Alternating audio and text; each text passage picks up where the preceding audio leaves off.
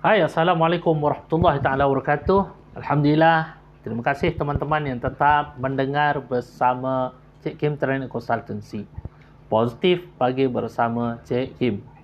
Anda boleh ke Spotify dan cek di search dengan nama Positif pagi bersama Cik Kim. Dia akan keluar dan insya-Allah teman-teman boleh mendapatkan sharing knowledge daripada Cik Kim. Apapun, tempoh hari Cik Kim sudah bercerita berkaitan dengan masalah diri sendiri, masalah keuangan, dan yang paling popular yang mendatangi Cik Kim untuk mendapatkan sesi clinical therapy. So, apa masalah yang seterusnya adalah masalah kekeluargaan. Mak mertua tak ngam dengan menantu. Menantu pun tak ngam dengan mak mertua. Alamak, pening dua-dua. Jadi yang tersepit adalah suami. Begitu juga suami pun pening dengan masalah yang melanda suami isteri dan sebagainya.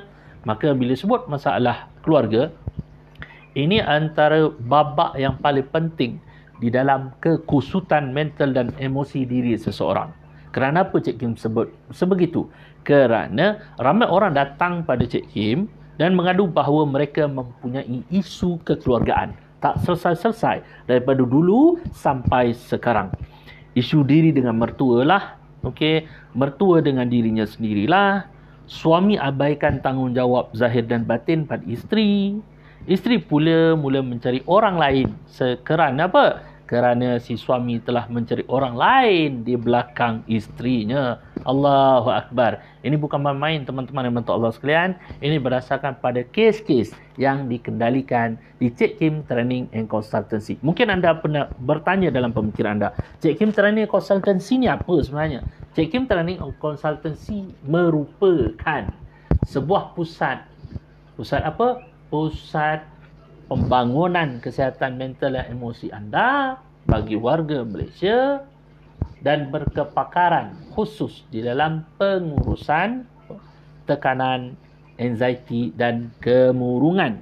So, bila sebut berkaitan dengan masalah keluarga, pastinya ada yang menghadapi family depression. Skandal sana sini. Contoh, ada yang wanita datang bertemu Cik Kim. Dia kata apa? Cik Kim, suami saya nampak baik di hadapan saya. Di belakang saya, dia buat perangai. Isteri saya main dengan jantan lain. Anak-anak saya tak dengar cakap saya. Stop. Berhenti dan berhenti. Berhenti dari terus berkata sedemikian rupa. Kerana ia boleh menghancurkan lagi institusi keluarga anda. Anda pun sudah mengundang kehadiran angin yang tak baik pada apa? Pada pemikiran anda, emosi dan tingkah laku anda. So, macam mana nak menyelesaikan isu berkaitan permasalahan keluarga antara diri anda dengan mak mertua anda, antara diri anda dengan ahli keluarga anda? Antara kaedah yang paling mudah. Pada podcast kali ini, Cik Kim nak memberikan sedikit bagaimana sedikit tips ini boleh meringankan masalah keluarga anda. Yang pertama, niat dengan niat yang betul bila anda bertemu dengan orang yang menyakiti diri anda. Niatnya begini, Ya Allah, aku niatkan satu kebaikan bila aku bercakap dengan orang ini, bila aku cakap dengan mak mertua aku, bila aku bercakap dengan ipadua aku, wahai Tuhan, lembutkan hatinya, wahai Tuhan, bantu aku agar mudah berkomunikasi dengannya. Kalau tak, nanti dia jadi macam ni. Ada seorang wanita datang bertemu dan menceritakan kepada Cik Kim bahawa dirinya sudah sampai ke tahap nak membunuh apa? Membunuh ibu mertuanya. Dia kata apa, Cik Kim? Cik Kim boleh bayangkan bagaimana mak mertua saya hina saya. Dia kata bahawa saya makan hasil anak saja.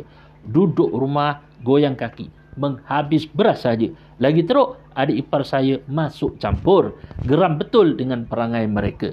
Maka, dia kata, bila mood saya tak baik, apa yang datang dalam kepala saya adalah perkataan, bunuh mak mertua, tamatkan riwayat kesan degil. Masya Allah. Kesan degil, dia kata mak mertua dia. Masya Allah. Tips yang paling mudah kepada individu yang berdepan dengan situasi masalah keluarga, tips paling simple, doakan orang yang menyakiti hati anda agar orang yang menyakiti hati anda itu hatinya lembut dan memberikan kembali kasih sayang kepada anda. InsyaAllah, tetap terus bersama Cik Kim Training and Consultancy dalam mengupaya kesejahteraan mental anda yang terbaik buat warga Malaysia tercinta. Wabillahi taufiq wal hidayah. Wassalamualaikum warahmatullahi taala wabarakatuh.